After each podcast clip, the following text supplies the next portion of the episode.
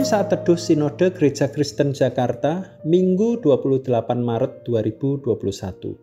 Iman dalam pengharapan, 2 Timotius pasal 4 ayat 6-8. Mengenai diriku, darahku sudah mulai dicurahkan sebagai persembahan dan saat kematianku sudah dekat. Aku telah mengakhiri pertandingan yang baik, aku telah mencapai garis akhir dan aku telah memelihara iman.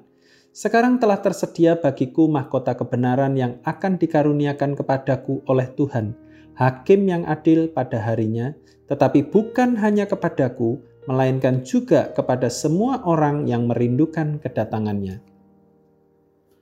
Pada kebanyakan pertandingan olahraga, khususnya cabang atletik lari, kita dapat dengan mudah memperhatikan perilaku para pelari dalam mengakhiri pertandingan. Ada pelari mengakhiri pertandingan dengan buruk, namun ada juga yang mengakhirinya dengan baik.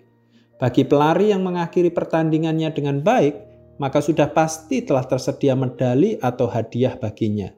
Sebelum pertandingan tiba, para atlet menjalani berbagai latihan ketat secara terus-menerus, hari lepas hari, bahkan terkadang membutuhkan waktu yang cukup lama. Selain itu, mereka juga harus memastikan bahwa setiap asupan makanan yang mereka konsumsi harus mengandung nutrisi yang baik agar tubuh mereka tetap dalam kondisi prima saat pertandingan berlangsung. Rasul Paulus menggunakan analogi pertandingan untuk menggambarkan kehidupan kekristenannya.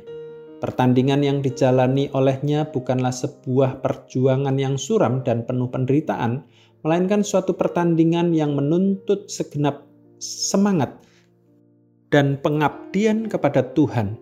Paulus telah berperang melawan berbagai tantangan dan pencobaan, baik yang berasal dari si iblis, keburukan orang Yahudi dan kekafiran, Yudaisme, kebejatan dalam gereja, guru-guru palsu, rasul-rasul palsu, bahkan berkali-kali mengalami bahaya dari alam, berkali-kali dipenjarakan, dan sebagainya. Namun Rasul Paulus meresponi dengan benar, yaitu tetap tunduk, taat, hormat kepada Tuhan Yesus. Seluruh hidupnya adalah untuk Tuhan Yesus, termasuk dalam keadaan sulit, sakit, menderita sekalipun.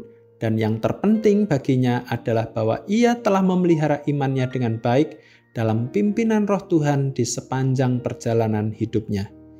Itu sebabnya tidaklah mengherankan jika di akhir pertandingan hidupnya, Rasul Paulus menerima mahkota kebenaran yang dikaruniakan Tuhan kepadanya. Meskipun demikian, ia tidak menganggap mahkota yang ia terima sebagai upah untuk dirinya semata-mata, melainkan suatu anugerah yang Tuhan berikan kepadanya. Dan hal yang luar biasa adalah ternyata mahkota itu bukan hanya disediakan Tuhan khusus bagi Paulus, melainkan juga bagi semua orang percaya yang merindukan kedatangannya. Oleh karena itu, marilah dalam pertandingan iman, kita juga harus melakukan dengan semangat dan penuh pengabdian kepada Tuhan. Kita juga menyadari ketika kita diberikan mahkota yang Allah sediakan, itu semua adalah anugerah pemberian Allah bagi kita di dalam Kristus Yesus. Kehidupan orang percaya bukan dinilai ketika ia memulai perjalanan imannya, tetapi bagaimana ia mengakhiri pertandingan imannya kepada Tuhan. Tuhan Yesus memberkati.